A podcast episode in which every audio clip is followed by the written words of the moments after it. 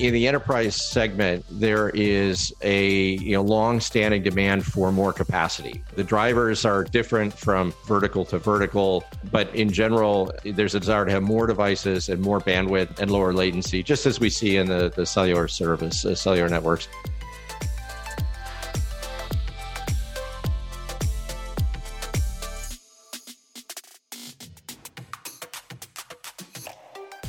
Hello, this is Martha DeGrasse here for Wi Fi Alliance. And this is The Signal, our podcast where we give you the inside track on Wi Fi. These are meant to be smart conversations with industry leaders, and we want to deliver a new perspective for you on the growing portfolio of Wi Fi technologies that we see changing the connectivity landscape. In this episode, we'll be talking about the current state of Wi Fi 6E and how the adoption of different device classes affects migration strategies for enterprises as well as what companies need to be thinking about and doing now to evaluate and prepare for Wi Fi 6E. So, joining us to discuss all of that and more is Chuck Lukaszewski. He is VP and Wireless CTO of Aruba, a Hewlett Packard enterprise company. Chuck, thanks so much and welcome to the Signal. Thanks, Martha. Glad to be here. Thanks for having me. Well, I think we should start off at the broad level. A lot of people have become aware of Wi Fi 6. Now we have Wi Fi 6E. So, can you give us an overview of what this is and why there's so much excitement? Absolutely, I'd be happy to. So, Wi Fi 6 is, of course, the most recent generation of Wi Fi technology. For those folks with a technical bent in the audience that track what the IEEE designations are, that's 802.11ax. And Wi Fi 6E is Wi Fi 6 for the new six gigahertz band that has opened up in a significant number of countries with more on the way. So Wi Fi 6E is still Wi Fi 6. It's that same technology, but it's a set of sort of extensions and additional features that support the new six gigahertz band. Okay, and just in case anybody's not aware of all the new tech that Wi Fi 6 brings, can we do a quick review of that? Yeah, absolutely. So, so the the defining feature of Wi-Fi six is its multi-user capabilities. We got a little bit of multi-user in Wi-Fi five, but in Wi-Fi six, it's really very complete. There are two different major technologies that uh, have multi-user components, and they can work in both directions. So the first is something called OFDMA, which many of your listeners may know about. This is very similar to technology that's used in the 4G and, and now 5G cellular phone systems to be able to transmit simultaneously, either in the downlink or uplink direction, to dozens potentially of devices, up to 37 different devices at the same time.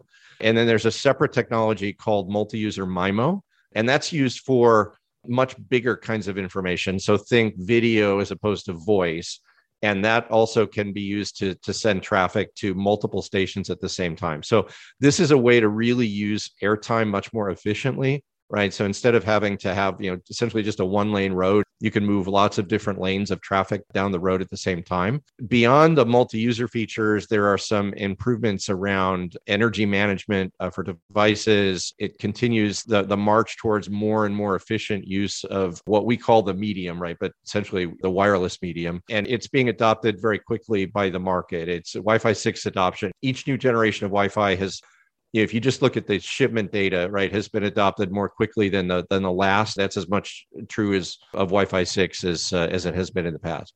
Okay, great. And all these new technologies clearly are going to lead to more bandwidth use. So therefore, yep. more is needed. So let's let's talk about the advantages of this additional spectrum. I believe it's 1,200 megahertz altogether in, in the band. Yeah, exactly. And one of the features that I sort of left out for this next part of the conversation is the wider channels. So, as opposed to the previous generation, you know, which uh, you know had predominantly, I think there was you know Wi-Fi. Uh, Wi-Fi five supported 160 megahertz channels in some equipment, and and it certainly did 80s. With Wi-Fi six, it becomes much more practical to use these bandwidths, and so in turn, it's hard to do these large channels if you don't have a lot of spectrum to work with. And most countries, right, it varies a little bit from country to country, from region to region. But in the five gigahertz band, historically, we've only had somewhere between 20 and 24 20 megahertz channels. So that's about 400 to 480 megahertz of spectrum. If you have a technology that can do these really wide channels, but you don't have enough spectrum to use them, right, then what happens is you end up using much smaller channels and that's what we found and i think the other you know large device manufacturers. So we published some data last year that about a little over 90% of aruba customers today are using 20 or 40 megahertz channels in the 5 gigahertz band. And that's really unsatisfying for us as a manufacturer because the technology is capable of so much more right? But we just don't have the spectrum to use it. So what's so exciting about 6 gigahertz is as you alluded to, there are two different kind of models of the amount of spectrum that's being opened up. There's the what I call the Americas model, and, and the other is the kind of the European model. So in the Americas, uh, as you say, it is 1200 megahertz of spectrum, which is just completely unprecedented. It's almost three times the amount of spectrum that we had up until this point. But even in, in the European model, it's 500 megahertz of additional spectrum. That's on top of the, the spectrum we were just speaking about.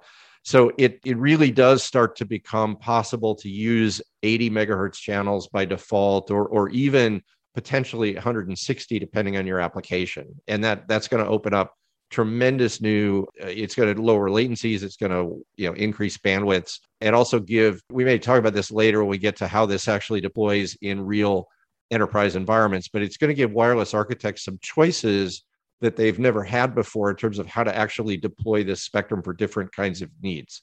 Okay, excellent. So, in terms of getting access to that six gigahertz band, where do we stand as far as the number of countries that have approved that roughly? Absolutely. So, yeah, this is a number that kind of changes uh, certainly by the month, some days by the week. so, where we sit right now is there are uh, there are 47 countries that have taken a legal decision to actually open the band now and and those countries you know they might follow one or the other of those two models that we were just talking about but they have administratively made it possible for equipment manufacturers like aruba to actually ship product into the country right beyond the 47 countries there's about another 40 that are in some stage of a regulatory process that will result in opening the ban. So by sometime next year, we're, we're looking at somewhere north of 90, maybe as many as 100 countries that have again made it possible to ship six gigahertz equipment into their markets. Okay, great, thanks. And the Wi Fi Alliance also has a tracker on its website with real time updates on countries that are enabling Wi Fi 6E. That can be found at wi fi.org. That's wi fi.org. We are taking a short break to remind you that you can find resource information on today's episode about Wi Fi 6E in the show notes and at our website, wi-fi.org. You can also contact us there on the site and learn even more about Wi Fi Alliance. If you like what you hear, take a second to subscribe to the signal wherever you get your podcasts for all of our episodes. All right, back to Chuck. So it sounds like, Chuck, this is maybe more of an enterprise play than a consumer play. So, can you talk to us a little bit about what enterprises need to be thinking about as they look at Wi Fi 6E? Sure. So just to be clear, right? I mean, consumers are going to be huge beneficiaries of this, but in terms of the markets that Aruba serves, right, we, are one of the largest providers of managed Wi-Fi systems to enterprises and and uh, service providers. So in the enterprise segment, there is a you know long-standing demand for more capacity. The drivers are different from vertical to vertical. But you know in general there's a desire to have more devices and more bandwidth and lower latency just as we see in the, the cellular service uh, cellular networks.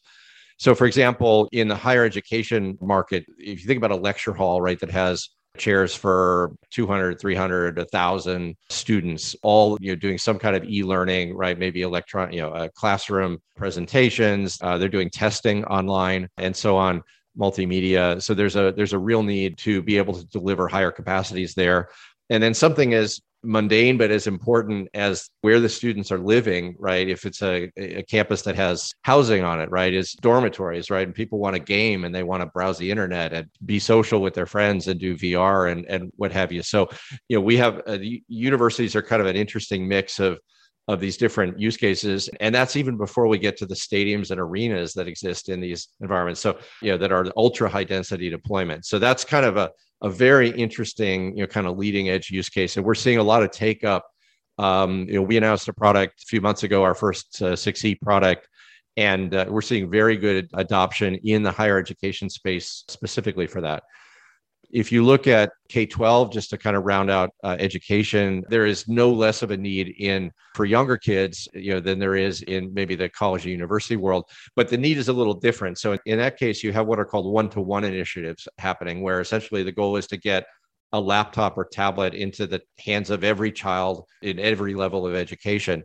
And so each classroom is kind of its own high density network. And if you think about these classrooms side by side with each other, typically each of them is going to have an an access point in it and they are congested. They they are constrained by the amount of spectrum that's available for the experience the kinds of services that they can deliver to students. So that's another exciting area. If you look at healthcare we're re- super excited uh, about all the different applications that 6e makes possible in a hospital or a clinical setting. Hospitals are one of the original adopters of Wi-Fi as a technology. It's a it's a very low cost way for them to deliver wireless functionality for a wide range of, of use cases, not just for the clinical staff, but also of course for patients and their guests. So we're seeing strong pickup there.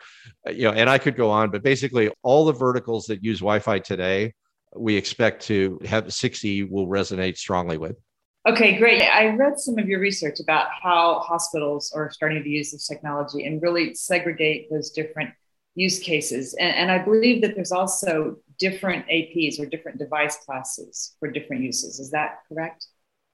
Yes, that's exactly right. So the rules in six gigahertz are a little different than what folks are used to in the traditional Wi Fi bands. In the Wi Fi bands today, we have really only two kinds of access points and one kind of client. So the two kinds of APs are essentially whether they support uh, what's called dynamic frequency selection or DFS or, or not. And that's dependent on the channel. So if I want to use a certain set of channels, I don't need to follow the DFS rules if I'm going to use these other channels, then DFS is required.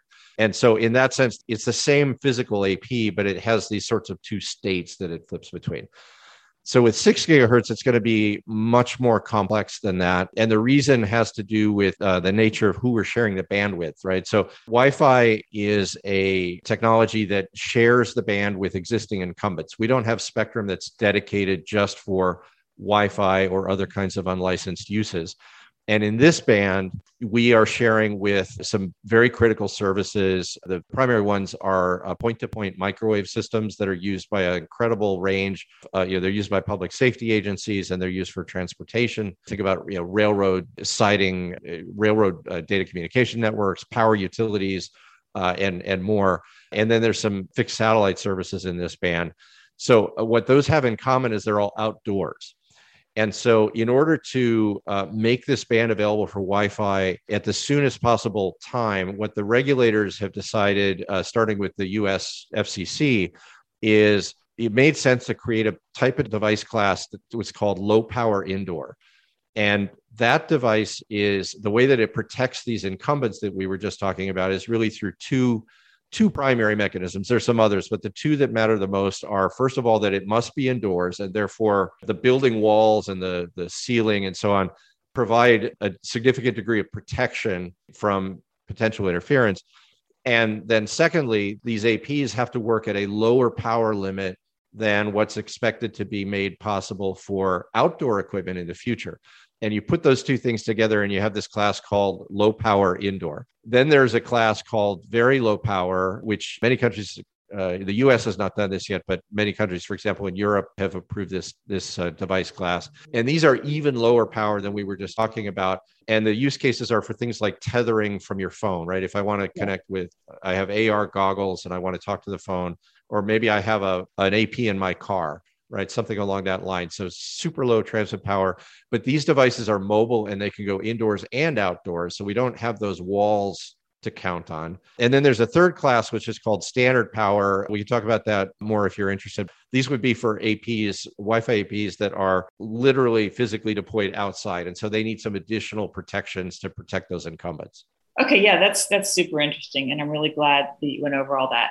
So, from an enterprise perspective, how can an enterprise think about starting into all this? I'm, guessing it's the low power indoor APs that the enterprise will focus on first, maybe. Yes, that's exactly right. So the countries that we talked about earlier, the, the device class that they've authorized is uh, in every case low power indoor, and we'll just call it LPI for short here. And then, you know, some countries have, as I said, approved VLP, but VLP really is not an enterprise use case. So in the enterprise, yes, it's very much LPI. I think those are the products that are starting to come to the market from companies like ours. So those use cases I was just talking about in the, the lecture hall at the university, right? The classroom at the middle school, what have you, the hospital. These are all LPI use cases where essentially you're going to deploy Wi-Fi 6E AP in place of the previous generation APs that had been on the ceiling in pretty much the same locations. Okay, so it sounds like Wi-Fi 6E would be maybe part of a refresh when it's time for a company to do a refresh. That's exactly right. In general, the power levels, uh, one of the first questions I get from customers that are considering an upgrade is, you know, do I need to pull more cable? Do I need to be changing anything about my radio design? And the, the simple answer to that is no. The, the power levels that have been permitted, again, in the enterprise are more than adequate so that we can match the coverage of, if you think about an, a 6E access point with three radios in it, right? It, I've got a radio in the two legacy bands as well as the new six gigahertz band. We can match the coverage of all three radios to kind of have the same cell edge. Oh, okay. Well, before we finish, can you talk a little more about how companies that have all these, you know, they have their legacy Wi-Fi and now they have they're adding on 6E. Can they still use all of it and, and use it for different purposes, or will they just put everything onto 6E? That is a really interesting question, and and I think the answer to that is going to vary from customer to customer, right? Just to use it in my terminology. You know, I think there will be a number of enterprises, certainly more in the small business, medium business type category, that will simply use six gigahertz in the same way that they're using the other bands. And so, uh, what that means is that all the channels that are available will be sort of treated as a single block of capacity, just as they are in five gigahertz, for example. And then the decision is okay, which SSIDs go on which bands. And uh, for those in the audience, if you don't know what an SSID is, that's the name of the Wi Fi network that you see on your device when you're connecting, you're looking for, for Wi Fi. And you do start to have some interesting choices here. So uh, if I'm an enterprise architect, I could choose to have a five and six gigahertz SSID. I could also choose to have a six gigahertz only SSID right? If uh, to your point, if I wanted to just reserve six gigahertz for certain kinds of devices that the organization has paid for, and you could even envision, you know, there's been a lot of talk for years about, okay, what is the future of the 2.4 band? Yeah. And with six gigahertz being here and being real now, one could envision reallocating the spectrum inside enterprises and making 2.4 a band for IoT. So you're still running Wi Fi, but maybe you're only using it for cameras and sensors and other kinds of you know headless devices and you're using the 5 and 6 gigahertz bands for devices that have screens or need higher capacity. Excellent. Well there's a lot to look forward to. All right. Chuck Lukaszewski vp and wireless cto of aruba. Thank you so much for being here on the signal. You're welcome. Appreciate the invitation.